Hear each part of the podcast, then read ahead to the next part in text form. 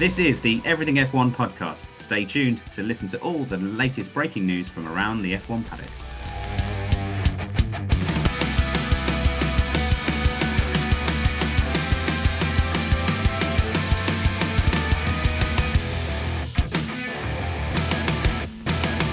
Hello and welcome to the Everything F one podcast with me, James Tiller. We have along for the ride today Danny, Coops, Adam and James, and we're here to talk to you all about the latest goings-on around the F one paddock, a chat about testing and all the latest breaking news. But sadly first, we're going to talk about the deaths of two icons from the motorsport world. Firstly, we'll talk about the voice of F one, and that is Murray Walker. Now, sadly, Murray Walker died on the thirteenth of March this year, uh, and it hit the world hard, hit the Formula One world hard. To many, Murray Walker was the voice of F one. He was the person that introduced everyone with his excitement when you were watching the races. He retired in two thousand one, but was still very much within the world, and he gave interviews and his opinions many times for the B B C uh, and, of course, to Sky when it was uh, broadcast there. Now, what were your memories of Murray Walker, Coops? Just his voice in general. His uh, funny wee mistakes. His, his, just his passion, his enthusiasm.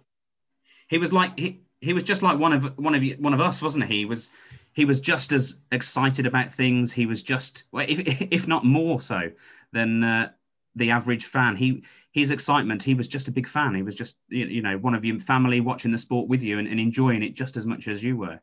Um, do you remember a lot of a lot about Murray Walker, uh, Adam? Uh, not really. Um, I think I got into F one after he retired. I'm not too sure. I can't really remember.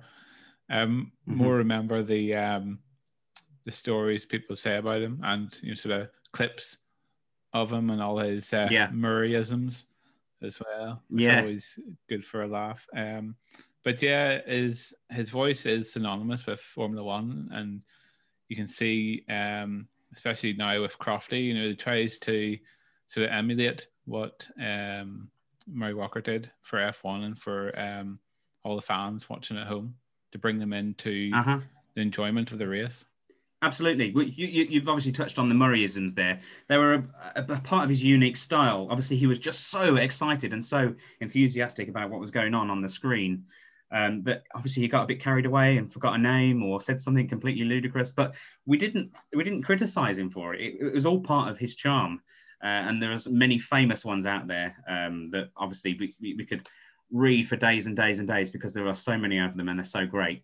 Um, But I, what I like to what I like to say, as I say, is they were part of his charm, uh, and and people don't have that same charm these days. If if Crofty makes a mistake, they're like, oh, bloody Crofty, get it right. Whereas no one was like that with Murray at all. It was always like, no, oh, uh, he's, he's made a mistake, but it's it's fun. It, it always added to the excitement. Oh, he's done another one. He's made another another error. It was always always really great to uh, to hear, and it was always part of his part of his um, repertoire, I guess. Um, Coops, have you have you got a favourite Murrayism? Oh, there's nothing wrong with that car except it's on fire. How about you, Danny? I know you're probably too young for uh, for any of the live commentary, but you must have read some in the past and and, and listened to some of the audio clips. Have you got a, a Murrayism that you're uh, that you'd favour um, as one of the ones that kind of makes you giggle? Yeah, well, I mean, um, I am a bit young for him, really. I, I got into F one after he finished, yeah, after, after he retired. But but it's funny, it's still, um, like Adam said, it's still, you know, the voice of F one. It's yeah. still the voice I hear, you know, when you think of races, you still hear his voice. It's uh, um, because I've just watched so many older races, you know, with his voice. And the excitement that comes from it is, it, it's brilliant. As you say, with Crofty, you know, a lot of people criticise him because of ex- his excitement and the mistakes he makes, but it's very similar. You know, yeah. and uh, I had a, a a disagreement with somebody on Facebook, of course, because that's where all disagreements happen nowadays, um, who was saying, you know, they really didn't like Crofty. Not in yeah. nice words, obviously, because it's Facebook. But and, and I said, you know, what do you want somebody who just doesn't care? You know, uh, and there they go, and it's Hamilton again. And, uh, you know, you want excitement, and you want somebody who, who reacts the way you would if you were sat in that seat. was it, it, that was exactly how Murray Walker was. You know, he, that'd be how you were if you were sat there, excited, yeah. not quite able to get the words out because mm-hmm. you're so excited. Yeah, it's. Uh, I think that's why everybody related and loved him so much, because that's exactly how you would be when you were there. And he always was like that from, you know, every single race, just mm-hmm. really excited to be there. Um, mm-hmm. Yeah. Oh, yeah, I've, I've watched, uh, seen quite a few. Um, I think it, it, it's three lights, it's four lights, it's five laps. Yeah. Pause. Go, go, go. yeah. He he even giggled it himself in that one. I think he was like, "Oh, what am I talking about?" yeah, we just got on with it. Yeah. Well, they, they yeah. said, um, I think it was Martin Brundle said um, the reason he started doing the go, go, go um, was to fill the time between the the lights going out and them getting to the first corner. You know, because there wasn't much happened, so it was go, go, go, and then sort of give them time to sort themselves out. ah, trick of the trade, then a trick of the trade. Yeah. I remember I've got I've got a few here in front of me actually, and uh, one that kind of jumps out. Um, it was just obviously just yeah, it, it's it's a bit crazy. It, I I know, I know it's an old cliche, but you can cut the atmosphere with a cricket stump. like, I don't think that's a cliche.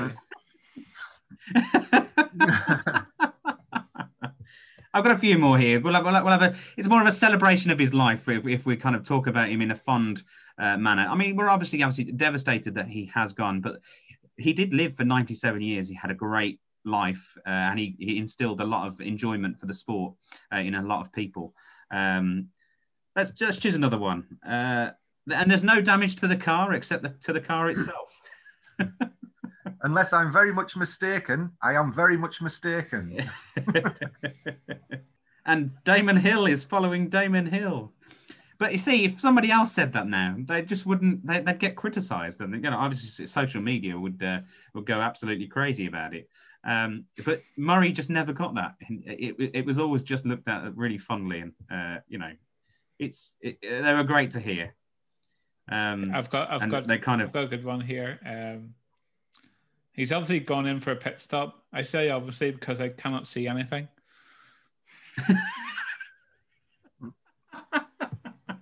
He's obviously just, when he's saying these things, he's obviously literally just trying to work out what's going on. And he, his brain is just going a hundred miles an hour. Probably just as quick as the cars. And he, he, he can't get his, his words out properly. But it's brilliant. It's brilliant. Um, Either that car is stationary or it's on the move. It's just commentary to the extreme, isn't it? It's literally just saying exactly what he's thinking, looking. yeah. He is exactly ten seconds ahead, or more approximately nine point eight six seconds. um, he's, he's the, with, ha with half the race gone, there is half a race to go. He's the only man on the track, except for his car. That's a good one. Obviously we're looking at these things and it, it is fun um, to remember them um, and, and you can just imagine his tone of voice when he's saying these things. Uh, absolutely brilliant, a great commentator, uh, really encapsulated everything that was uh, Formula One uh, and introduced people to the sport from fifty years ago, sixty years ago, seventy years ago when the, when the sport started. Uh, he transcended generations and generations of Formula One fans. What are your thoughts on uh, Murray Walker's death, James? I think on my own Facebook, I kind of summed it up as, as well as I possibly could. And I said, I think if you spoke to any motorsport fan, um, when the news broke, I think everybody would probably have felt like they'd all lost a family member. Um, I think he was like that. He wasn't, he was like Uncle Murray kind of thing. You know what I mean? He was everybody... Everybody who knew and loved motor or knows and loves motorsport, if you ask who's the best commentator ever, it's Murray Walker. It's as simple as that. Absolutely. Um, yeah, I'm. I, I, I'm not even ashamed to say when my dad came up, I was I was actually playing on my computer at the time, and Dad came because we'd been watching um, Sky Sports earlier in the day, and it was the the classic race. I think it was it was the the Mansell P K battle at Silverstone. Mm-hmm. um, And Murray Walker was commentating, and that, that came up, and he was like, I, I think we were meant to watch that earlier. And like I, I didn't, I didn't understand what he was saying at first, and then all of a sudden, it's like I was like, "Oh no, what? No!" And I just burst into tears. I'm not even ashamed to to say it, because it's like, I, I, like I say, I, th I think from my point of view, and I think a lot of people will relate, it feels like you lost a family member, because he was just, you know, he he he bought the sport to so many people, and he made so many people fall in love with the sport because of his commentary. Absolutely. He made, he made a, you know, he made a, um, a, a sport magical, basically, you know, the, the way that he commented, and he could just, you know, he could just go from excitement to utter despair. And he, it, you know, with Senna's death, he dealt with it perfectly. There was no, there is nobody else in, in motorsport, in commentary, I think has ever been able to do that, and probably never will. But yeah, I'm, I'm yeah, devastated, I think is the word, to be honest. Yeah, we, we were talking about, obviously at the time, he, he he's he had lots of um, quirks about his commentating style, and obviously he he made mistakes because he was his brain was probably uh, slower than his lips. Basically, he, he was he was always very quick with with his, with the words, and, and and his brain caught up a few seconds later. Um, Yeah. And he, and he... I mean, there's been there's been videos, haven't there, of him in the commentary box where he's like, you know, he's so excited, yeah, and he'll be swaying backwards and forwards. You know, Martin Brundle will have been in there, and you know he'll he'll see something, and even though they've both got microphones, he'll put his arm on Martin's shoulder, and he'll be like, "I need to talk, I need to say something, I need to I need to do it mm. now," and Martin Martin will just like straight away he'll stop, and you know Murray will be in there with his you know his unique style. Yeah, I think it's just, it's, it really hit me, to be honest with you. Yeah, it, it, it's sad, but he, he had a great life, and he, he was, was great, as you say. He was like a family, family member to a lot of people, um, and he reached to a great age of ninety-seven. So we should be proud, and he should be proud of that. Um, and we should be really happy that we, we got to experience his unique style, as you say. Um, have you got a favourite favourite Murrayism uh, from, from uh, Murray Walker at all? Have you, have you got a, fan, a favourite uh, time from listening to him in the past? I know, obviously, you, you, you were you were listening and watching Formula One all the way through uh, through your life, um, so you obviously watched from the eighties up into you know now. So you would experience a lot of I Murray Walker. I think there's chat. two.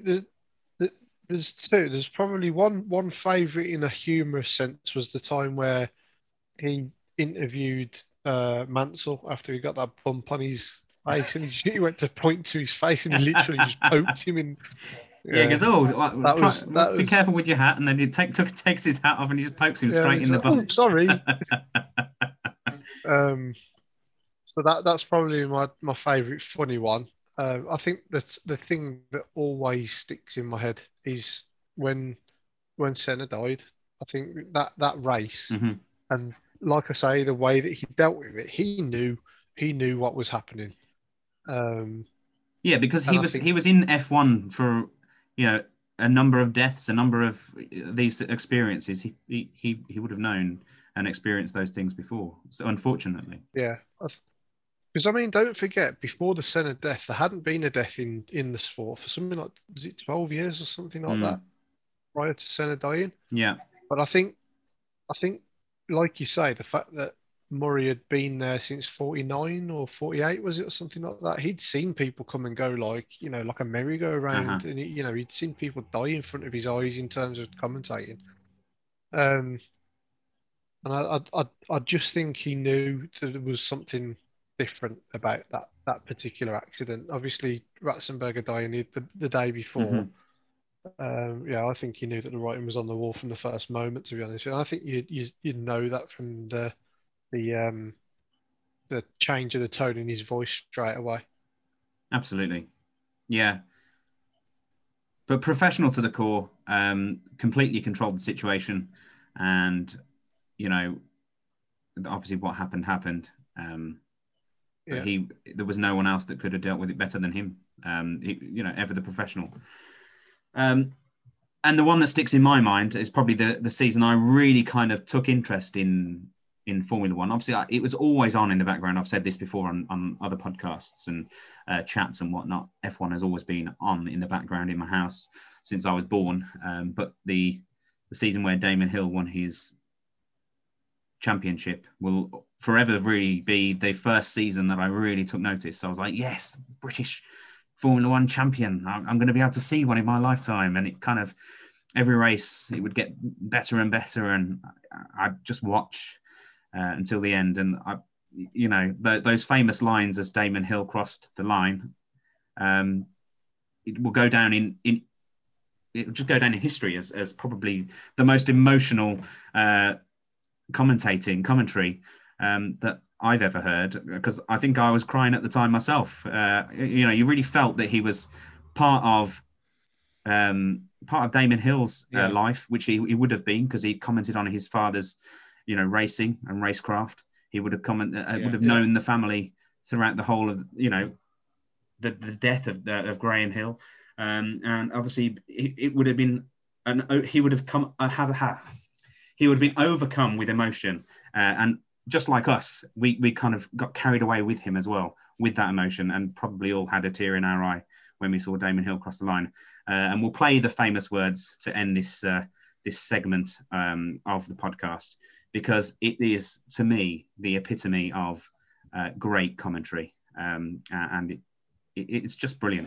This is something that many people didn't think could possibly happen today. They thought Damon would drive a cautious race, but he fought. He fought from second on the grid. He passed Jacques Villeneuve. He took the lead. He stayed there. And Damon Hill exits the chicane and wins the Japanese Grand Prix. And I've got to stop because I've got a lump in my throat. Now, unfortunately, in the motorsport world, we've also lost another great. She was one of Top Gear's presenters in recent years. Uh, she was also helped out with the original three of Jeremy Clarkson, Hammond and May uh, in, in several of their segments on the show when they were part of Top Gear. Uh, and let's not forget her great motorsport achievements uh, and the fact that she's probably done around about thirty thousand laps around the Nordschleife uh, in Nürburg- the Nürburgring, the Green Death or the Green Hell, sorry. She's always smiley, and that's Sabine Schmitz. Now, this hit me quite hard, actually, because she was only fifty-one years old uh, in comparison to, you know, the great Murray Walker, who was ninety-seven. Um, so she had loads more to give, uh, I feel. Um, and she was, you know, a fighter to the end. She'd been fighting cancer for three years, apparently. Um, but sadly, it took her life on the sixteenth of March. Sad, sad times for in the motorsport world. What have you, what's your thoughts on, on the death of Sabine, uh, Danny? Yeah, very sad. Yeah, um, I mean, straight away you, you think of her and you, you see the smiling face. Uh-huh. You know, that's that's the um, yeah that that's what hits you first, isn't it? When somebody's so smiley, so cheery, so happy. Yeah. And then, yeah, I mean, yeah, mainly um, remember her from uh, Top Gear, uh, going around the Nürburgring in the in the van, the trans- transit van. Yeah. Yeah. And ne- nearly beating um, uh, Clarkson. Um, in a, um, he was in a Jaguar S-Type, I think it was, and, and she said, oh, well, "I can beat your time in a van." And they went, "Go on then." And then she very nearly did. and then and then she went in the S-Type afterwards, and then did beat him yeah. by far. Yeah, but pretty much beat him in the transit van, really. Um, yeah, but but yeah, very. Sad, yeah. As, as you say, fifty-one. It's no age, is it? No, not at all. Uh, yeah, in, in that in that um, program, obviously Clarkson had gone around the Nordschleife probably you know a hundred times trying to beat the ten-minute mark uh, in the car. Um, that was his target, I think it was, and she did it did it pretty much immediately. um, so yeah, it it shows her skill behind the wheel that she could do it almost in a van, as you say, uh, but definitely in the in the Jag. Um, But she was, she was a regular there. She was, she helped then the the Nürburgring kind of show people around the the Nordschleife. Um, she gave rides to people. She is the person with the most laps under her belt. There's no one else that has done so as many laps uh, around the Nordschleife as her. So she really was the queen of the Nürburgring, and she was fantastic as well.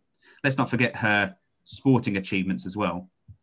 Sabine was the overall winner in nineteen ninety-six and nineteen ninety-seven for B M W uh, for the twenty-four hour Nürburgring race, which is just fantastic. You know, um, twenty-four hours of racing in a team, and, and she was the, she was the overall winner of it.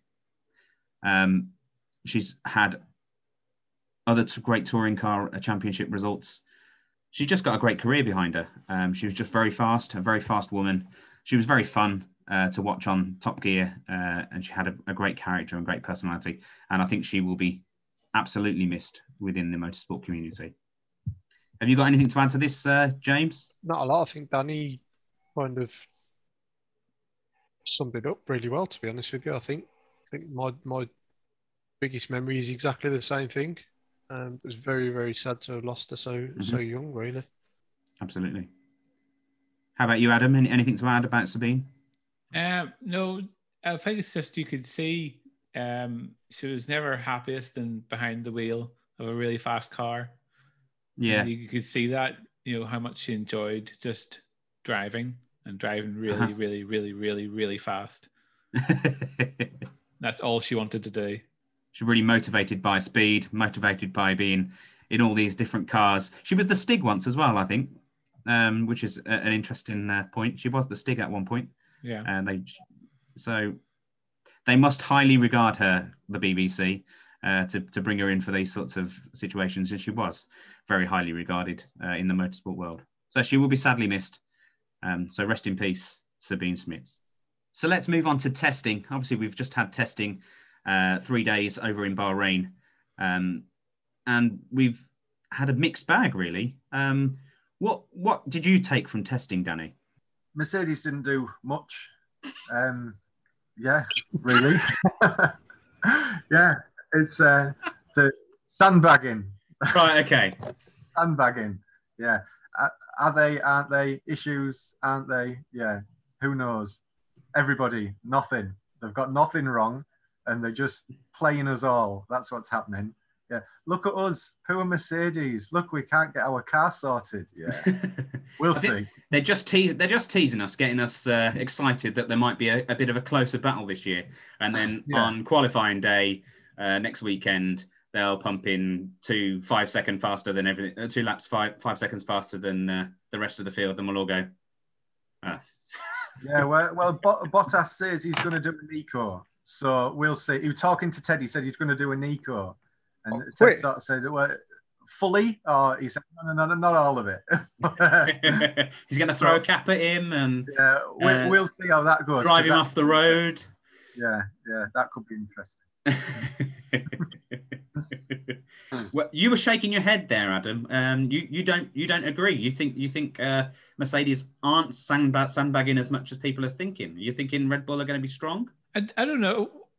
I could definitely see they had issues in testing. Um, definitely on low fuel, the car wasn't comfortable at all. You could see uh-huh. even in the body language of the car, you could see it wasn't completely settled. And it was really right. struggling to heat up the tyres and heat yeah. up the tyres in the right window um, for a quick lap. You could see, um, especially in the last day when Hamilton, Hamilton was trying to get... Um, you know, to start a, a hot lap, he really uh-huh. struggled to get the car in the right place. Like even spun, yeah. uh, you know, come around the last corner. Um, very, very unlike Hamilton yeah. to spin.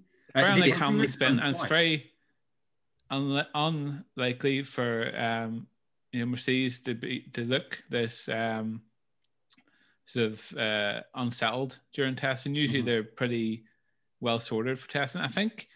As some people have said, um, with the reduction in um, spending, and as well with Mercedes not doing a um, a filming day before mm-hmm. testing, I think it really caught them out uh, with being you know prepared for testing. So I think they're just a bit behind the ball um, going into testing. So we'll see what they can come up with between now and the first race.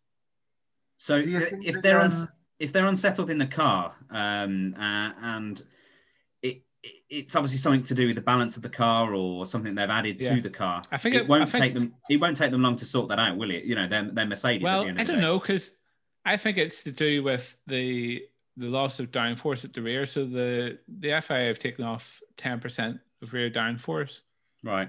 Which seems to be, um, has affected some teams worse than others, especially teams like Mercedes, who really um, focused on rear downforce yeah. in the last couple of years. So to remove that ten percent, it seems to have unbalanced the car, mm-hmm. especially in, the, in uh, low fuel.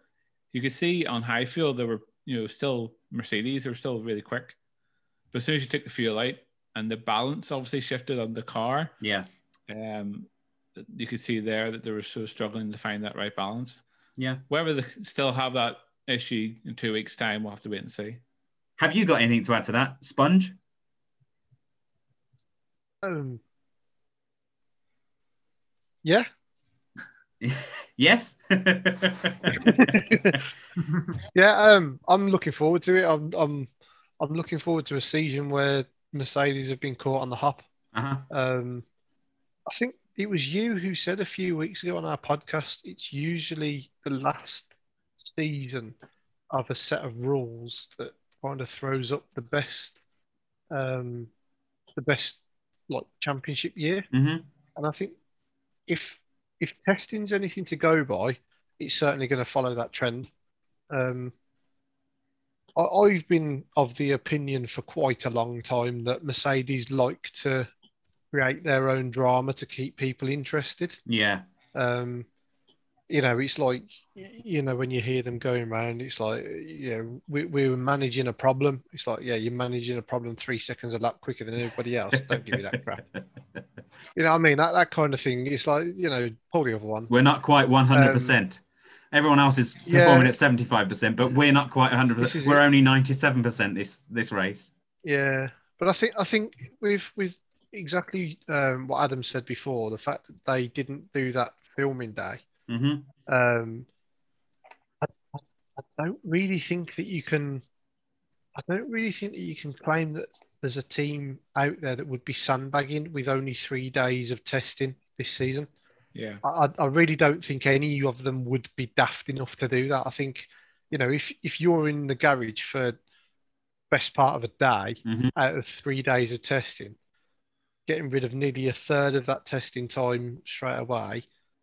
I think you can genuinely say, actually, yeah, they had a problem. They're not, they're not trying to trying to um, create their own drama on this one. They really actually have. And I think if that's the case, then I'm sure, I'm sure they've got enough people there to figure it out. But certainly for the first half of the season, maybe it'll it'll attract a, a much tighter contest. So, are you saying I'm going to have to change my fantasy uh, F one league uh, team? Because I've got I've got Lewis Hamilton and Mercedes. Am I going to have to shift it over to Max and Red Bull? No, in the interests of absolutely everybody else in the competition, do not change a thing. So yeah, the, the other thing was uh, as well as uh, Sponge was saying, the Mercedes and Aston Martin had the lowest lap count of all the teams in mm-hmm. the three days, and you could see it wasn't just they weren't running, you know, weren't running for the sake of it. There, the car was either, you know, not working or, you know, was getting fixed. So yeah, the, they had a gearbox had issue, didn't they? They had gearbox yeah, issues both, on the first both day. Teams, yeah, both teams had a gearbox issue, which is funny because the only team, uh, well, one of the teams that doesn't use the Mercedes gearbox was is McLaren, mm-hmm. and they're one of the, you know, one of the four Mercedes teams that didn't have an issue with the gearbox. So it seems to be a problem with the actual Mercedes gearbox that's supplied to Aston Martin. Mm. Again, that could be down to not having that um, one hundred kilometers of running before the test. Yeah, sure. Absolutely. They could have added something different this year that's uh, that's just not playing ball. It's not, not, not, you know, not actually working for the car. And they might even take it off uh, and to go back to last year's at, at some point if, if it continues to do so. Um, I'm sure... I, I have an interesting thought slash question for everybody. Mm-hmm. The fact that Mercedes designed their car intentionally for a car that leads the pack. Yeah. If they're caught on the hop and they're not quite up to speed at the start of the season, do we see them being second and third, or third and fourth? Or do we see them actually struggling that much that they kind of get swallowed up a little bit by the rest of the pack because of yeah. the fact that the car, their car can't um, follow? Their car can't follow as easy. Mm-hmm. Do they then, once they're behind, say, for example, the Red Bulls, yeah. do they then get kind of swallowed back into the pack if Red Bull aren't? What I'm saying is, if the gap between Red Bull and the rest of the pack isn't that great, mm-hmm. and Mercedes find themselves in that gap, does that bunch the whole field back up together? You know, I mean, from our point of view as fans, that, that could lead to, who, who knows, it could lead to, you know, ridiculous podiums like we saw at Monza last year kind of thing. Yes, so, please. But, yeah. yeah, absolutely. Well, bring it on. Yeah, I don't think, I think there's possibility that Red Bull, you know, will be in front, especially in the in the first race. But I don't think Mercedes is going to be that far behind that they're going to be, you know, fighting with the midfield. Mm. You know, I think there's still enough of a gap between the top two, three teams and the rest that it won't really be that much of a problem for Mercedes. No, I I, I still think it's between Red Bull and Mercedes. I, I do think... because I don't think the, the rules have changed so much that it's going to impact on Mercedes too much. I, I think Mercedes are still going to clinch the title. Personally, this is my own personal opinion. Um, I'm a, a, a McLaren fan. Uh, uh, you know, I, not so secretly, I'm, I'm wearing a bright orange T-shirt now because of, uh, of it, I'm being a McLaren fan. So I'd love to see them up there fighting with the top step for the top step, uh, and you know, performing brilliantly throughout the whole season. Um, and I really do see that they will get some great points. Um, and I can see them as a solidifying their third place in the championship. Um, hopefully, yeah. fingers crossed, they do even better. Um, but I don't see... Yeah, they looked really strong. Yeah, I don't. I, but I don't see the Mercedes being knocked off their perch just yet. No. What else did we get from the testing? Uh, any other teams that really caught your eye? Um There you go. It may as well go to you, Adam. Um, well, yeah, McLaren. Um, okay, yeah. They were really strong. They were usually the first team out mm-hmm. on track for each session. Um, I think they topped I think two of the sessions. I think Ricciardo uh, yeah. was fastest of two of his three sessions. Mm-hmm. Um, they weren't going, you know, to do the most laps. They weren't going out to do the fastest time. They had their plan. They completed their plan. Yeah. You know, they could see, you know, they were testing lots of different parts. They were back-to-back testing lots of different parts. So they mm-hmm. were going through their program and they had no issues at all. As far as I could see, there were no mechanical issues. And um, you, do you think was, Ricciardo's settled into the team perfectly well and he's, he's there to, to do business and he will achieve the, the, the, the thing that he wants to achieve while he's at the team? Yeah, I think he looked comfortable straight away on you know his first lap um, out on track. You know, there was no you know outbreaking himself. There's no going wide. Uh-huh. You know, he was just. I think it lends itself because the McLaren is a very compliant car, a very well balanced car. Mm. You know, it's it's easy to sort of get comfortable with. Um, it's one thing they're always very good at is, is designing a car with, with with great balance. It's just they haven't had the engines over the previous years. So now they've got an engine um, and they're, they're, they're one of the best designers in aero parts um, that you can have on the grid. Um, so hopefully with the combination of of all the, all the rest of the stuff that goes on the car and the Mercedes engine, um, something that they're, you know, they've been probably missing. Um, we're def- yeah. definitely missing over, over recent years. Um, I, yeah, I, I saw, see them being a force to reckon with. Yeah, I saw an article uh, with uh, Ricciardo and he said about the diff- biggest difference between for him between the teams that he's been with is braking. Okay. You know, going from the Red Bull to the Renault took one of the biggest things was finding the right braking for him. Right. And that's what took him the longest was finding that right um, balance with the braking. And he says, you know, once he finds that with the McLaren, then they'd really be able to sort of push the car. Yeah, absolutely. How about you, Sponge? You're a you're a fellow McLaren fan yourself, fellow papaya wearer. Um, what what do you think uh, about McLaren's chances this year? Um, I think it all rests on Ferrari. To be perfectly honest with you, I think like you've already said, Red Bull are looking strong as they always are. Um, Mercedes will be there or thereabouts. Whether it takes them a couple of races to get there, then you know we don't know. But I think the, the I think McLaren have got the potential to be that that team that Red Bull were. You know, that team that are kind of lurking where they're not necessarily leading the race, but if something happens, they're always there ready to pounce and get a podium or a win or, you know, something. You know, if something happens, they're there. I do. I genuinely do think that McLaren are poised to be that that kind of, you know, outlier that can do that. But it all depends on what happens with the Ferrari. Are they going to do another Liverpool and promise so much and deliver so little again, or are they actually going to are they actually going to bring it back to the top? I, I honestly can't see them getting so close to the top so quickly. I really can't. Not for a team that has gone through so many personnel, had so many changes and wasted so much money over the last five or ten years. Mm. I, I genuinely can't see them getting straight back up to the top. But but it'd be great to see them swallowing up as many points as possible to to to you know solidify that third place, wouldn't it?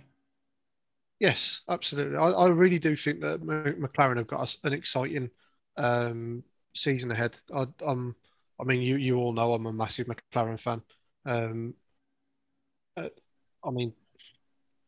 Who wouldn't want to see them back up on the podium regularly? Yeah, you know, the, they've got the, a lineup that can the, do it as well, haven't they? They've got a lineup. That, yeah, Daniel Ricciardo's proven race winner. Uh, Lando Norris came yeah. third in the opening race uh, last year, two thousand twenty. So we know they've got the talent behind the wheel. That we know they've got the talent designing the cars. They've now got what is their best engine uh, in the in, in the back yeah. of the car. There's all all the right things are there in place. Um, you forgot one thing as well, Tiller. What's that?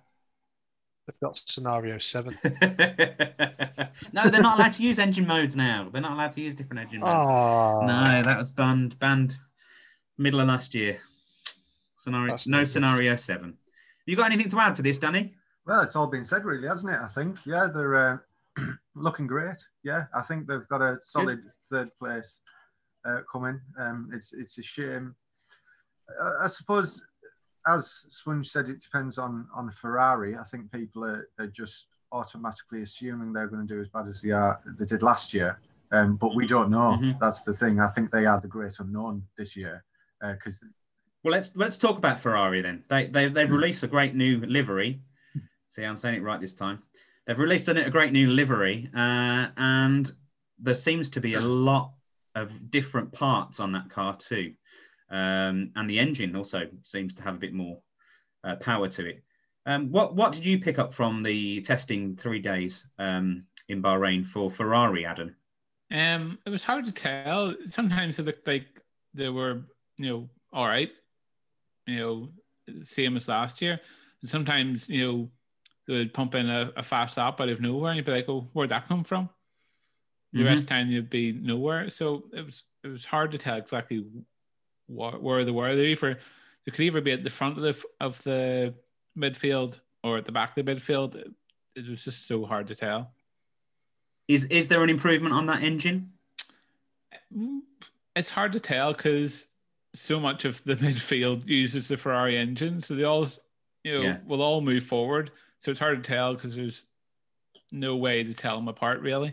Because no benchmark at the moment. You know, if, if one improves, all three improve. So you can't really see if they've improved, um, especially when you've got other teams like um, the AlphaTauri that ha- seem to have improved a lot um, with mm-hmm. u- using basically using last year's Red Bull, um, and Alpine. Alpine seems to be round about where they were last year. They don't seem to have gained too much, but they haven't fallen back. And Williams seems to be a wee bit closer to the midfield, but I don't know if they're that much closer. Um, and obviously Haas, basically of last year's car, seems to be the slowest. So it's, yeah, absolutely. With the whole field sort of all moving forward, it's hard to see where Ferrari are because everyone's moved forward. So as you know, as much as they may have improved themselves, everyone else uh-huh. has improved as well. So it's sort of a minus sum game, you know. They've improved, everyone yeah. else has, so they haven't really improved at all. Yeah, so it it really is. It's it's one of those things. It is it exciting to watch testing now? Because they're, you know, they, there's a lot of sandbagging going on, but there's lots of unknowns. How much fuel is in the car? You know, have, have are they pulling putting the engine in the full full speed mode or whatever, or are they doing qualifying modes or or, or race mode? Um, yeah, it's it's it's difficult to tell. Yeah. I, I can see what you're saying. You can certainly um, tell. You can tell when when somebody's, you know, on it, because they're yeah. really throwing the car around. You can tell when they're just doing, uh, you know, a long run and they've got a lot of fuel mm-hmm. in the car. You can tell those, you know, when they're really low, when they're really full. You can tell the difference, but in between, it could be anything. Yeah. How, how did how did Carlos has settled into the team?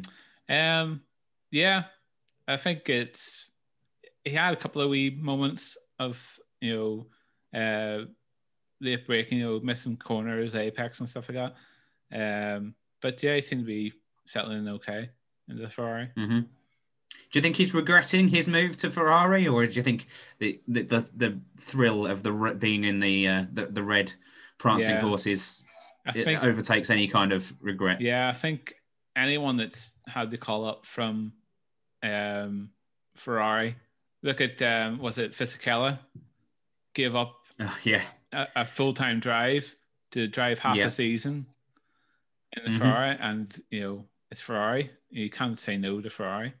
You can always say for the rest of your life, I was a Ferrari driver. So, yeah, true. Why would you? Very why true. would you say no to that? Sponge, your dad is a massive Ferrari fan. Um, he works on works on Ferrari road cars um, because he's such a Ferrari fan. Um, do you, do you think he's he's looking forward to the season ahead? Do you think he's going to have a bit of enjoyment watching these races this year? He- He's he's beautifully British about everything at the moment. He's he's a West Brom fan and a Ferrari fan. There's not much going for him right now. So I think it's a, a wait and see. Um, mm-hmm. We were both sat down watching the first day of testing last Friday. Yeah. Um, watching the sandstorm that was like ensuing. Mm-hmm. Um, he was more concerned about all the team's engines. He was like, "I can't run in that. It's going to knacker the engines up." um, yeah, he, do, he doesn't necessarily say say much about it until things start, you know, they get going, and then he, he can get a, a good idea on what's actually happening.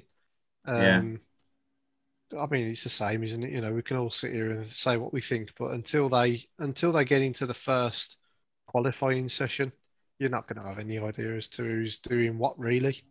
Um, so, no, absolutely. Yeah, I, I know. I know he wants them to do well, um, but whether they whether they will do well is a completely different thing. If it's anything to do with the, if it's anything like the football that we've had to endure this season, then they'll be they'll be they'll be uh, fighting Williams at the back.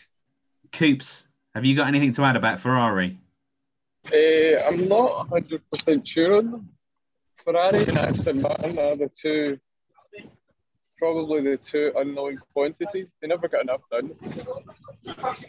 The, the car itself looked okay, but everybody else has progressed where they haven't.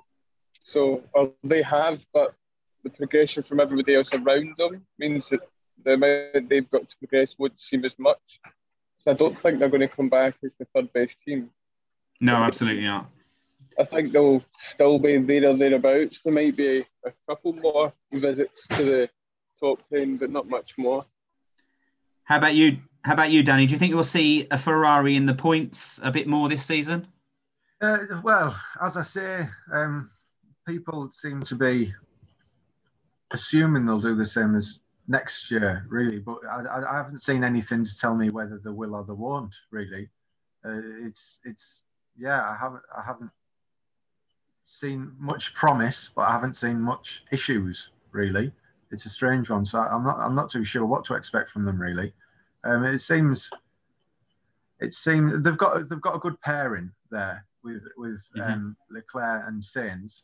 Um, wh- whether Sainz can settle in quickly or not, um, again that wasn't.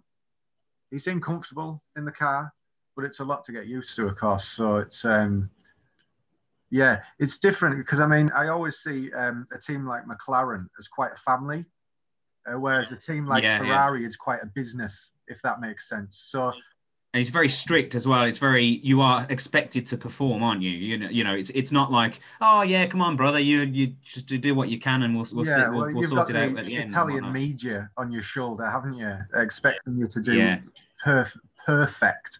All of, I mean, they've had years of not perfect, so I don't, I'm not quite sure why they're still expecting that. But uh, yeah, they they they want perfect, so it's. Uh, Yeah, going from McLaren, I think, to Ferrari is going to be a bit of a, a bit of a struggle um, personally for him, uh, because mm-hmm. I, I certainly know you can tell by the way Ricciardo's settled in. You know, he's been at he's been at Red Bull, and again, Red Bull is a team that I see more as a business than a family. Um, you know, and, and, and to be there again, perfection. You know, you really need to do well here. Whereas McLaren seems more of a family, seems more of a warm, warmer place to be. So, yeah, I think it... I don't think you can dislike McLaren. No, no. I, I, nobody does. I yeah, I, I've never trusted... I don't, think, I don't think it's one of those teams that people go, oh, I really don't like McLaren. No. It's not... It just doesn't happen, does it? No, it is, it is no. just a family, isn't it? It, it really is just a family. Mm. So it's like Williams, you know. They, they don't... Yeah. You know, Williams aren't doing great, but nobody dislikes Williams. You know, uh, obviously it's not quite the family... family business now, but you know it always was, and it always will be seen to be to be Williams, you know. So it's well, that's what um, people are usually fans of McLaren rather than fans of McLaren's drivers. So I think that's the difference. I, I think, think a lot of people are fans of Ferrari drivers, not so much Ferrari. And same with Williams, people are Williams fans, but not Williams drivers fans. So I think yeah, that that's I, I the think difference. It, Slight with McLaren, it's slightly diff, different at the minute because of Lando. Um, I think a lot more younger younger fans are getting involved because of Lando, and the Lando fans and are such McLaren fans. Um, but yeah, it is yeah. You, uh, as sponges, you know, you're a diehard McLaren fan, uh, and that doesn't change. Yeah, it's it's it's, it's a, mm. you're a team fan rather than a driver fan. Yeah, but at the minute, I think it's a lot of they get a lot of younger following.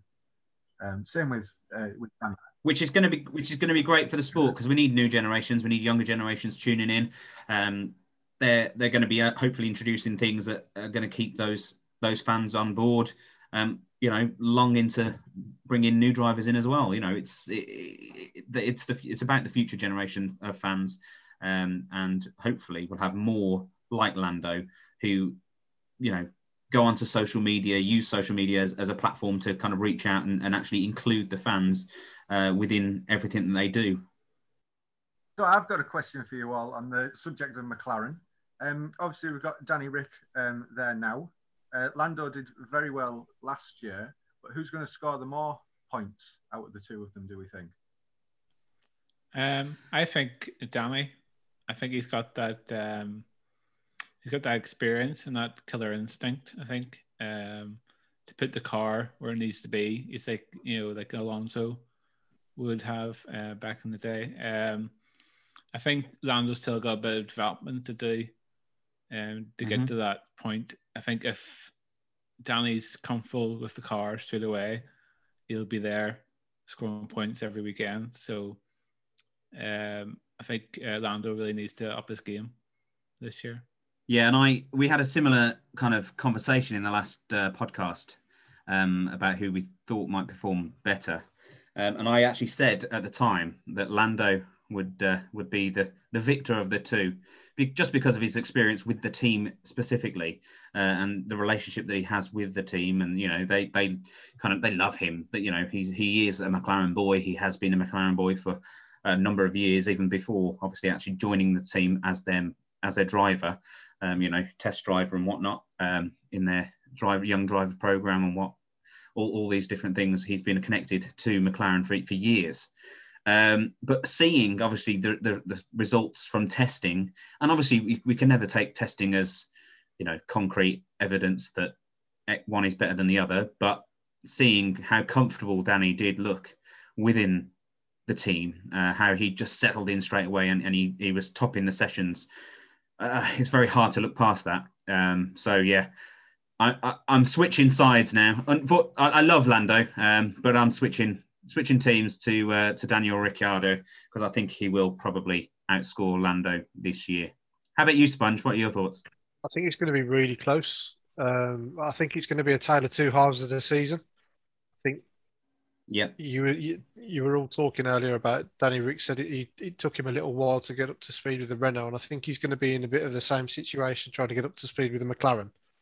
So I can see I can see Lando going off in front a little bit in the first half of the season, but I think as the season goes on, Danny Rick's probably going to shine through.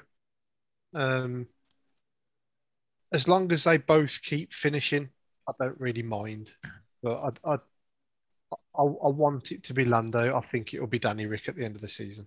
So do you think um, we're going to see some more Danny Rick versus Max Verstappen?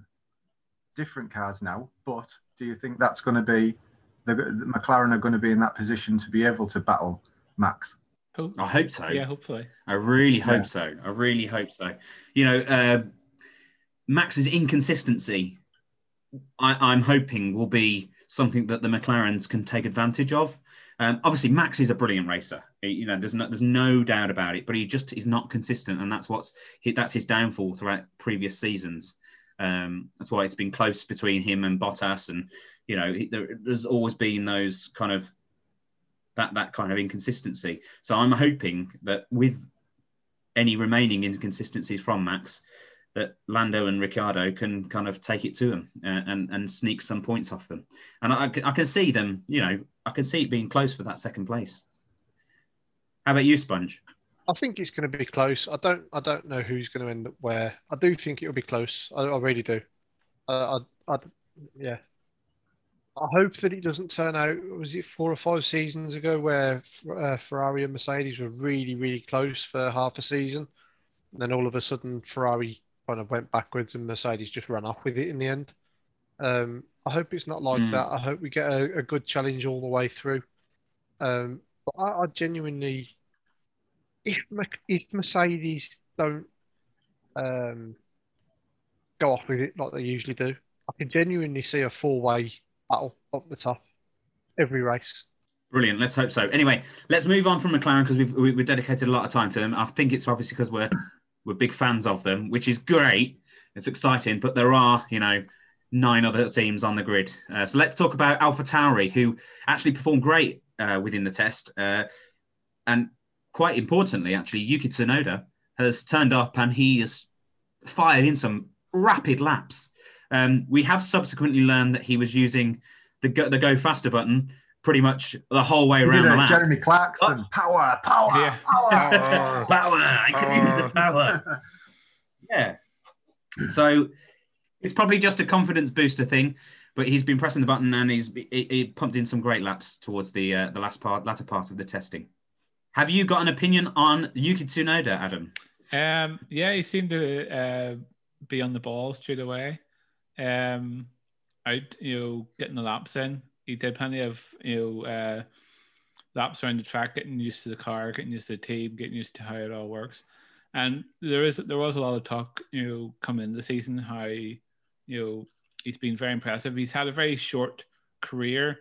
Up to this point, you know, hasn't had as much single-seater experience as some of the other um, mm-hmm. drivers, but he seems to have come in straight straight away and really been quite fast, other than the using the go faster button.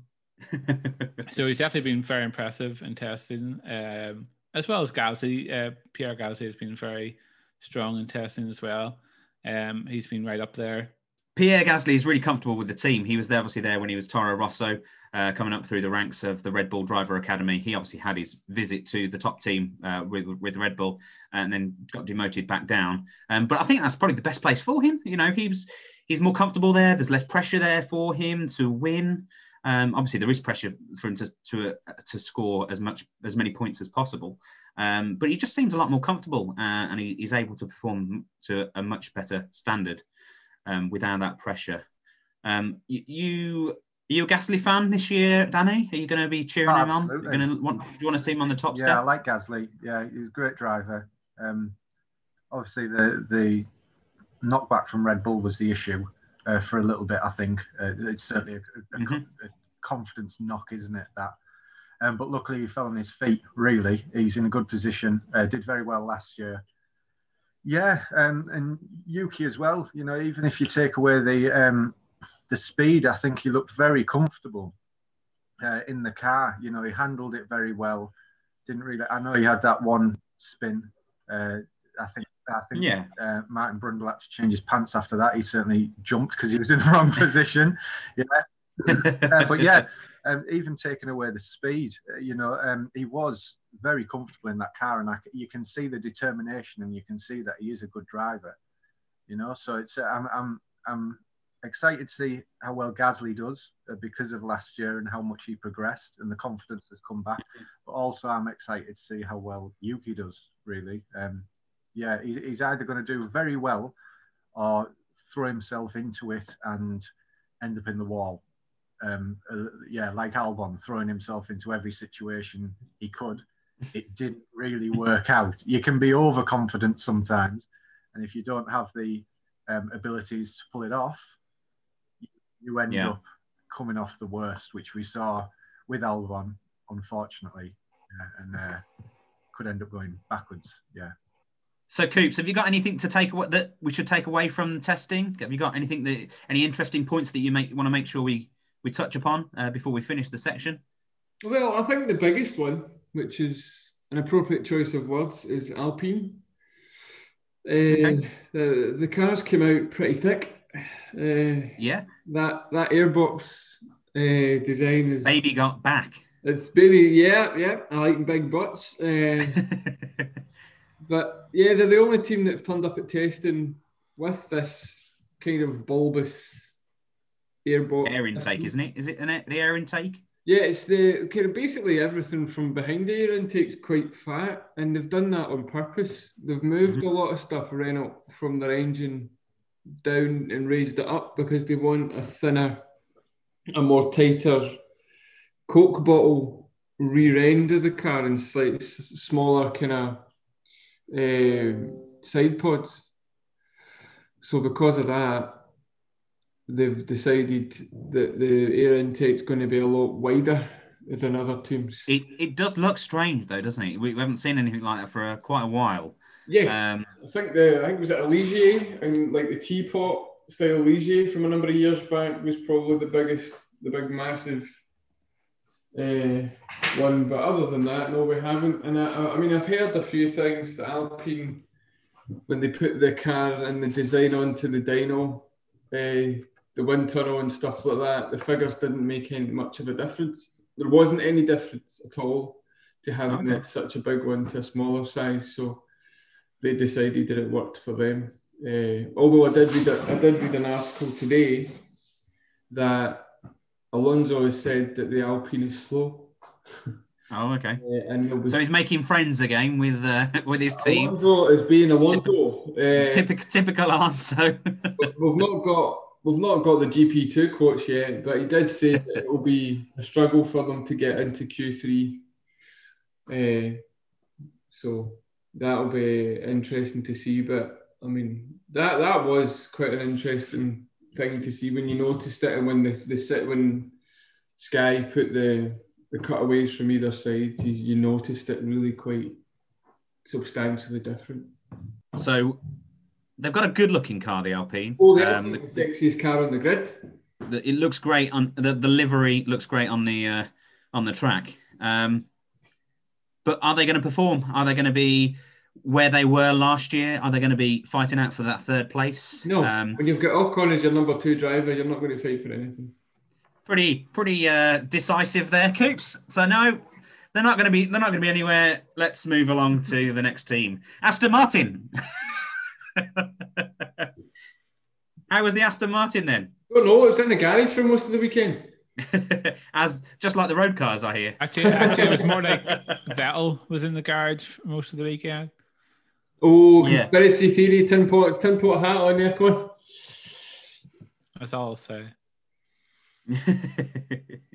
So, is Vettel just doing what Vettel does and has done for the last few years, or is it just uh, teething problems? Well, the gear, it was a gearbox issue, which affected Mercedes as well as Aston Martin. Yeah, although they said it was a different issue than the Mercedes one. Uh, well, that, that might actually help with regards to the uh, well, the season then, if the gearbox is genuinely just not reliable. Anyway, uh, and then I think the last day on the Sunday, Aston Martin tweeted out there was a boost problem, so that sounds like a turbo issue. Oh, okay. Uh, it just said boost, so I'm not sure if yeah, if it was a turbo. Started. Yeah, so the, so the, you've got a turbo issue, you've got a gearbox issue. There was an electrical issue that they stopped at the end of the pit lane. Uh, I mean, I don't know how much you want to read into it. I mean, I think Vettel quoted he was about one hundred laps short on them and like to have been for himself. Mm-hmm. But on the plus side of it, it's a good, nice-looking car. It looks better. Oh, it's beautiful. Gorgeous. It looks great on the track. I didn't get to watch lots of testing, um, but I, t- I tuned in on the first morning on the Friday uh, just to see what they, the cars look like, and it just it looks amazing. I, I, I really like the look of the car. At a distance, though, um, it does look like the Mercedes. At a distance, if you see it coming towards you, you're like, is that Mercedes? Is that Aston Martin? I can't tell. Well, yeah. You've also, uh, the, and the other thing as well that's a positive is we've got Vettel in a Mercedes car, effectively. Uh, and the Mercedes cars usually have a more stable rear end, which suits Vettel's driving style. The S F one thousand from last year, the rear end was horrible. And mm-hmm. Vettel couldn't deal with it. So, and I think, as we probably all know, Formula One comes to a driver. So when Vettel won his four championships, the regulation suited his driving. The Red Bull was designed to suit his driving and everything worked for him. So he won it. Yeah.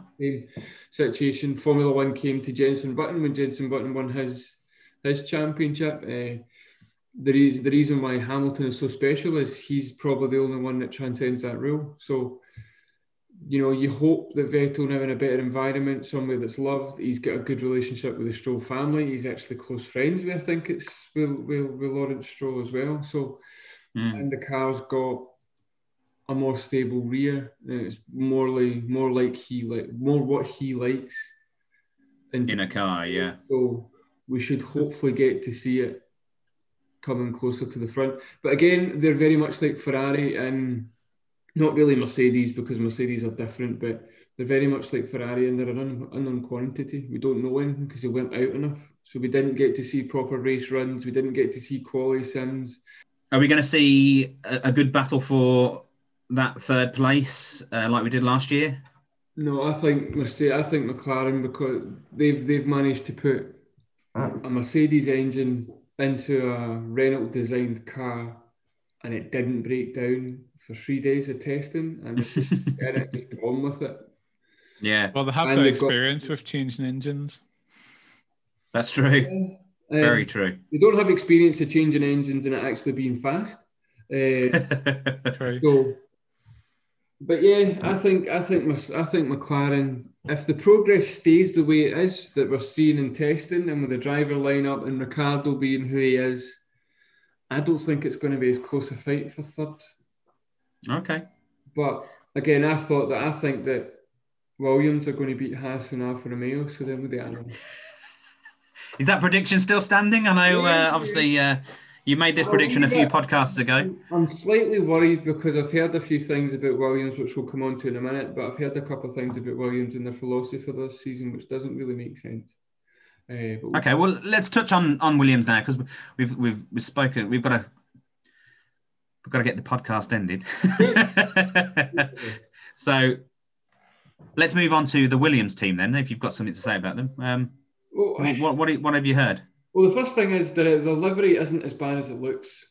It looks like the default livery from a Formula One game on the P C or something. uh, Project Cars. But when you saw it live, it actually looks quite nice. Quite like Yeah. Uh, I like the front end of it. Side, I'm still not sure about the rear. The side still, even when you see it, because there's actually a wee bit of touch of yellow through the side, which wasn't in the yeah. window. Um, so it looks a bit nicer. But anyway, moving away from that, what I found out when I was reading stuff and watching testing is Williams are preparing themselves. They've designed a car that is very, very sensitive to the wind. So it's peaky downforce. So if the oh. wind isn't optimal, then they're going to have a situation, which really doesn't make much sense. So, are you confident in your prediction about overtaking Alpha and Haas? I'm not as confident. However, Williams with George Russell. You know, Alpha, uh, Haas have two unknown drivers. Now, Nikita, Nikita Mazepin done all right over the three days. Didn't really do anything particularly bad, as much as social media tried to make him out to be a demon because he apparently was laughing when, when Hamilton spun. But then we never see him spin. So, so was so everyone else. Like, yeah. So having a good laugh. Like, oh, Christ, he spun. Uh, yeah.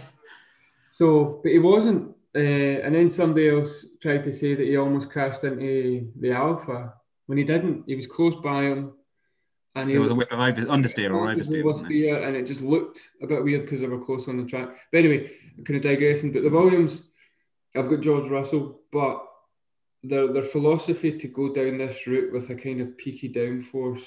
So, and the thing about having like this kind of really sensitive peaky downforce is that if you're in turbulent air, which the Williams will be because it will be behind another car mm-hmm. majority of the season, that's just the same as having wind against it. Yeah. It's not thingy. And the other thing as well, the overtesting, Sergio Perez lost part of his engine cover. He was behind a Williams, which, and a lot of drivers have said that it's the Williams is more turbulent to follow. Oh, okay. Yeah, I remember them saying that, yeah. So it's a... That's a good thing for Williams, not so much for the rest of the uh, field. No, but the problem is if you're having a, like if Mercedes or Red Bull decided to go down with this peaky downforce idea, with them probably going to be at the front, it's not going to be that big a deal. But when you're doing it with a team that's at the back, mm. it's always going to be following another car. Does it show? Does it show their intent to try and compete though? Is that is is it not is it not a positive that they're trying something different? They're trying something new. It's they're pushing positive. The boundaries. Uh, Williams are always positive. Well, no, not always, but this year it is because the investment they've had. I mean, Donaldson Capital have put in over a hundred million, and that's not include buying the team. Uh, and that Josh Capito is a very competent C E O. Yeah, so, you know the. It's going to take a few years. I just don't see it now, you know, with testing, seeing it being as good as what people were kind of hoping. They are doing some work to the car. Yeah. Um, they actually did put in some representative times uh, during testing. They did seem to be a bit all right to place, but they did put in some good times, especially on the last day. But then the last day might have been, you know, very low fuel, mm. quality runs, turn the engine up, you know. But, but you, as you say, they have got George Russell in the uh, in yeah, the in the team, so hopefully the, that's their only trump card is George Russell, really. Any anything else to add to that, Danny? I know you're a, you're a big uh, George Russell fan. Are you going to be watching the Williams um, with intrigue this year?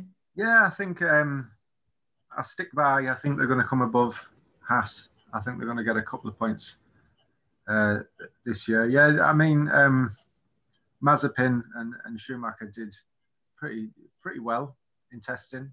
I mean, it's not considering amazing. The car they've got, yeah. Yeah, considering the car they got, I didn't think they'd be able to drive it how they did. I think they did pretty well, and especially with them being, uh, you know, the newbies as such as well. I think they settled in pretty well. Um, uh, I know I said it in the um, to you guys uh, earlier in the week after after testing. I think if um, Haas get a couple of points and do come above Williams, um, and Williams don't improve, I think Williams have serious issues. Uh, I mean, mm. Haas aren't developing their car this year. Uh, they, they've done nothing to it because they're going to focus on next year. Uh, so that alone, if Williams still can't pip them to the to the points, then that's serious, serious issues, really. Yeah. Especially considering they've got George in the car because he is a brilliant driver, as we've seen. When he gets mm. the chance to drive something that can be driven and, and raced, then he's brilliant. Um, yeah, so yeah, we'll we'll see. I'm looking forward to seeing how well they do. But I've had years of expecting from Williams, and uh, the, the they've been on the downfall. Uh, so, but I, I do believe they'll come back. It, it just depends. They can't go any lower. They can't go that's, any lower. That, that, that's one positive. Yeah, no, they can't. But, I mean, if, if you stay that low for too long, I think you're going to be gone. Uh, we, you know, it's... But we, we'll see. We'll see, I think. I th- think it'd be a shame to see Uh, Williams leave F one, obviously. Uh, as we said, mm. it's a it's a family name that everybody loves. But how how long can you keep chasing the pack for and holding drivers like George Russell back? You know, um, not that they're holding him back. There's no position for him at, at another team at the minute. Uh, mm. But, you know, to, it's it's just frustrating to see such a driver sat in a car, you know, that it just isn't doing anything like it should be, you know. So it's, uh, yeah. Yeah. If, if it wasn't such a family name, I think they'd be in the position like Haas, where they're just passing um, passing drivers through. You know, somebody somebody comes and they're going to go. Somebody comes and they're going to go. But I, I can't, I mean, we'll see what the future of Haas is in F one as well. You know, once they do make changes next year and start, if they can't progress really, because they're not doing anything either. So, mm. and they haven't got the family name and history that Williams have. So we'll see. We'll see. What, that's uh, still be Mazepin Grand Prix by next season. You yeah, think? That's probably why. That's probably why it hasn't sold. There's not doing into the car because Gene Haas has probably already sold it. Because mm. if you remember, the Mazepin family wanted to buy Racing Point or uh, North India, yes. and they got stumped. And he actually was going to take the Stroll family to court and the administrators to court because he said that they sh- he should have got it. There was underhand business going on. Yeah. That's what you tried to say. So what better way to go against them is to buy a team? But I don't know what you're buying with Haas because they don't... They, they don't own anything really, do they? Really, I know, they buy everything in. I mean, the chassis made by, is it Dallara? Yeah. Uh, you know, they bring it, they don't do a lot. You're not buying much other than an entry and maybe a name. But then, mm-hmm. you know, the Mazepin's own two-thirds of Russia. So they've got... They've got the money for it. The G D P of a small a small country, so you know, I'm sure they'll be able to work it out. Okay, was there any other standout points from testing before we move on to close the show? What what what, what can we say? Anything we've missed?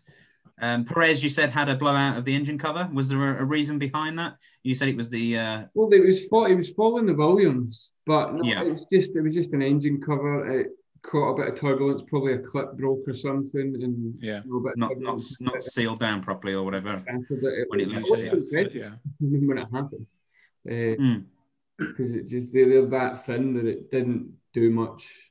It didn't survive much. Uh, mm. I mean, in general, there wasn't a lot of red flags. There was a couple. We had a red flag for Sainz stopping on track. Yeah. We had a red flag for that incident with the engine cover for a bit of sweeping up the, the thing, and then the, mm-hmm. the only other red flag was Hamilton when he put it in the gravel. Yeah, yeah. There's, there's, there's only one car stopped on track, which was Carlos Sainz, and that was incredible. That, was that the first day? It was no, I think it was Leclerc. Was it Leclerc? Uh, yeah, I think it was Leclerc. They originally thought it, it was in a you know a, you run out of fuel on purpose, but then it seemed to be it wasn't. It seemed to be an actual issue, but yeah, that was the only stoppage in the whole three days. Yeah, the car okay. travelled on. They just got on with it. You know, Alpine and Ricciardo, they've done hundreds and hundreds of miles. So, yeah, the only other thing that I don't think we touched on was McLaren came in with a slightly different diffuser. Now, you know, Sponge needs to not, he needs to calm himself down. It's not the Braun double diffuser situation. So they just came up with a slightly different uh, interpretation of the rules. Uh, Uh, but I think the, the the kind of closing word has to go to Red Bull for the test this these three days. I don't remember a test where Red Bull were just yeah. they just went out there. Yeah, from day one they were just there. On everything that you could tell that Sky Sports, the reporters were saying that in Red Bull, everything they were bouncing, they were on their toes, they were laughing, they were you know, Perez got out in the car, got on with it, uh-huh. and put in some good times and.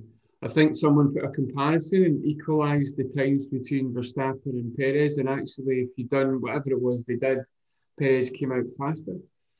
Uh, so it's going to be a close, a close battle in in the team itself. That's been the if not on the track the where the, with the other teams. It's the Achilles heel for Red Bull. They've not had their wingman. If mm. Verstappen had it, like when Hamilton had a wee bit of a mare or wasn't quite on it, Bottas was there. When yeah, Verstappen had a mere album was tenth. It just you know it, that doesn't that doesn't help Andy. Uh, so do you think do you think Red Bull are serious contenders for the constructors at the very least this year? I think yeah. I think they're contenders for both. I think there's a fundamental issue with the Mercedes. There's yeah. something, it's not just a case of, you know, a bit of tricky wind here and binning it, which, you know, or a couple of things breaking. That's supposed to happen in testing. There's something, the car was not planted. Now, I watched three days of testing, which was not the most thrilling thing to watch. Mm. But anytime the Mercedes was on, I think on the third day, Bottas, the Bottas looked like he was driving a Mercedes for a wee bit yeah. in one, one yeah. half a day. But other than that, when you've got somebody like Hamilton losing it, and as Adams yeah. touched on earlier, they couldn't. There's a they couldn't get the sweet spot, and it's not just about finding the sweet spot. Something is fundamentally not right with that car. Yeah, but let's let's be honest about it. If if they do see after two races that they're not performing in the car, that they'll just revert to last year's car, which was they can't miles last year's car because I think it's linked to the new rules. Yeah, I think there's I th- it's the rear end of the car that's not doing what it's supposed to do. Right. So I yeah. think it's not quite as simple as just maybe they could have done that, but they can't because there's there was quite a lot of changes. Okay. Uh, in terms of what they can do and put things through, and I think this is the time. The start of this season, the first two or three races we've got. What have we got? We've got Bahrain. We've got Portimao, the third one. What's the second race? I can't remember off the top of my head. Imola. Imola. So. You're looking at those first three races, minimum, where Red Bull need to win them because I don't yeah. think Mercedes are going to be there. They're going to be there because they're Mercedes and Hamilton, but they're not going to be quite as dominant. Uh, and then I'll eat my words when Hamilton comes out and he's two seconds faster than everybody in the first, in the first uh, qualifying. But I, I th- we shall see. We shall see. Anyway, that's our, our roundup of the testing. Um, we've obviously talked about testing quite a bit now. Uh, that's kind of we've, we've touched on most things. I think there might be uh, a couple of teams we maybe didn't focus on too much, but we certainly mentioned their names. Um, the only other bit of news that really has been released this week, it's been a very quiet week in the world of uh, F one, is the new track in Saudi Arabia. Um, it, it's going to be in Jeddah. It's a, a new street race. Um, it's going to be the uh, fastest average time lap Uh, of, a, of a street race ever, two hundred fifty kilometers per hour. Uh, it's going to be the longest uh, street race lap uh, with twenty-seven corners. Um, you saw the images today. What were your initial thoughts on that? Sponge, have you got any? Did you see the, the track today uh, for Saudi Arabia? Yeah, I've seen it. Not not very impressed. Obviously, jury's out until they get the chance to run around it. Um, it, it looks very, very narrow, doesn't it? It's very narrow. There's lots of very high-speed corners. Can't really see where there's an opportunity for people to um, get alongside and cause issues. I mean, at the end of the day, it's going to come down to D R S. So it's just going to be a, a bore fest, as it always is when it comes down to this kind of thing. But yeah, I mean, we'll and get they, a chance as we do it. And they seem to. They seem to put a, one of the taglines was th- three D R S zones, like that was a yeah, good thing. It, yeah, um, yeah, and uh, get rid of that. Adam, what were your thoughts on the on the track? Did you like it? Um, I didn't really look at too much detail. I saw a bit of the uh, the virtual onboard video. Um, it reminded me a bit of like a Formula E track. You know, it's all sort of close, you know, close walls and straight straights. Corners and straights, you know, it, it didn't seem very uh, involving, but I didn't really look at it in too much detail. No, and it's obviously a Tilke design or a Tilke inspired design. Um, no, he seems to have forgotten how to how to design a track. No, he, he, has he hasn't forgotten. Designed some great tracks, and they just seems to have forgotten it. It, it, it. I think he's made one, was it not? I think he's done one track that's decent. He did Sepang. He, I think he designed Sepang. Yeah, Turkey. Turkey was a good one. And Turkey as well, yeah. But he, he does the same thing as he always does: long straight, tight corner, longish straight, yeah. tight corner, a couple of sweeping corners. There's nothing there that's going to promote any kind of race. I think it, it might be good in qualifying because you might see somebody, you know, doing like Verstappen did a few years ago where it was on Drive to Survive where he was tipped to get pole and he binned it, smashed mm-hmm. into the thing and ended up at the back of the grid. I think you could see that. But it reminds me a wee bit like uh, Vietnam in terms of me racing out in the Formula One game, because it was the Vietnam track was horrible. Yeah, I hate that track. Could not tried it, did not register. I couldn't hook it up, couldn't work out. It's a very similar looking track. Mm. Yeah, um, all, all the corners look the same. Mm-hmm. Yeah. Like, where am I? I just not. Yeah. So I'm not looking. I'm. I'm inter- I'm always interested because it's a new track, regardless of the political issues. And I've touched on that when it was first announced we were going there. Uh, it'll be interesting to see, but again, a narrow track with these cars that, remember, they're they're, they're nearly they're nearly six foot wide. Yeah, they're wide beasts, aren't they? Danny, have you got any uh, an opinion on on, on the, the Saudi Arabia track in Jeddah? No, um, yeah, it's quite narrow, isn't it? It's uh, yeah, speed, speed, speed. Is, is it going to be pe- racing really, or is it just going to be about speed? You know, D R S. Uh, you, we shouldn't be shouting about as you know three. Well, we want none. You know, it's uh, yeah. yeah, it's no. I don't think there's going to be much passing. I think it's going to be another Monaco. Um, yeah, we'll, we'll. It seems like they've gone for big headlines, haven't they? You know, twenty-seven corners, longest lap, uh, longest street circuit lap on the. About twenty in the, in the world. Aren't even corners. I was going to say, yeah. I, what what what do they need to class as a corner? I don't understand. There's not twenty-seven corners there. It's a slight bend, if anything, for, for about twenty of them. It's a, and then you've yeah. got a big turnaround at this end and a big turnaround at that end. Or a hairpin, as you would say, like like like the hair clip that we posted yeah. on our Facebook page. But yeah, we'll see. Uh, as Coop said, always excited to see a new track. But... This is um this is a temporary track, isn't it? Because they're actually building a, an, an actual track in Saudi Arabia. Um, from what I well, gather, this, so I'm gonna, yeah, probably. This this is just to kind of get them on this on the calendar this year. Um, I don't know whether it's going to be for a couple of years, and then they'll they'll have a new track track, an actual um track which might promote decent driving. Um, this is just kind of a temporary. It's only going to uh, fix decent driving if Tilke doesn't design it. It's a, I, I mean, I, I don't think the F I A or, or Formula One will drop Tilke. I think they, uh, they they they rely on him too much, to be honest with you. Alex Wurz has got a company that does track design, and apparently he's done quite a few recently. Hmm. Maybe time for someone else to have a go. Uh, well, how many decent Tilke tracks are there? What, two? And how many has he made? Three hundred and seven. Number. He's, there are there are aspects of some of the laps and some of the circuits that are really good. Um, it's just, yeah, very. They're all very Tilke. He's he's get he's he's brilliant at the buildings, and he, he makes he makes the you know the architecture around the tracks look absolutely beautiful. And I think that's all probably right. What he prefers. Here we go. Here's he has designed Sepang, uh, Circuit Bahrain, Shanghai, Istanbul, Valencia. I love Valencia. Um, Nobody else did. Uh, Singapore. Singapore, Yas Marina, Korea. Yeah, and Korea didn't exactly have a great race. Bahrain was Bahrain got better, but wasn't brilliant to start off with. Mm. But the design circuit of the Americas track, which is actually pretty good. Yeah, that's probably that's yeah. probably the only track he done right. Um, Russia as well, which is actually a pretty good track. Russia. Yeah. Really? Yeah. Well, on the on the game. Driving it is good. Oh, yeah, yeah, yeah. Racing's not very good, but no, actually driving it. In the real time. Yeah. Uh, and uh, Hanoi, yeah, so Vietnam. So that's all the ones he's done. Yeah, that that was awful. So we were glad we never saw a race on that track. oh, A one. Hey, so... He did the oh. A one ring in Austria as well, which is a good track. So we've got two.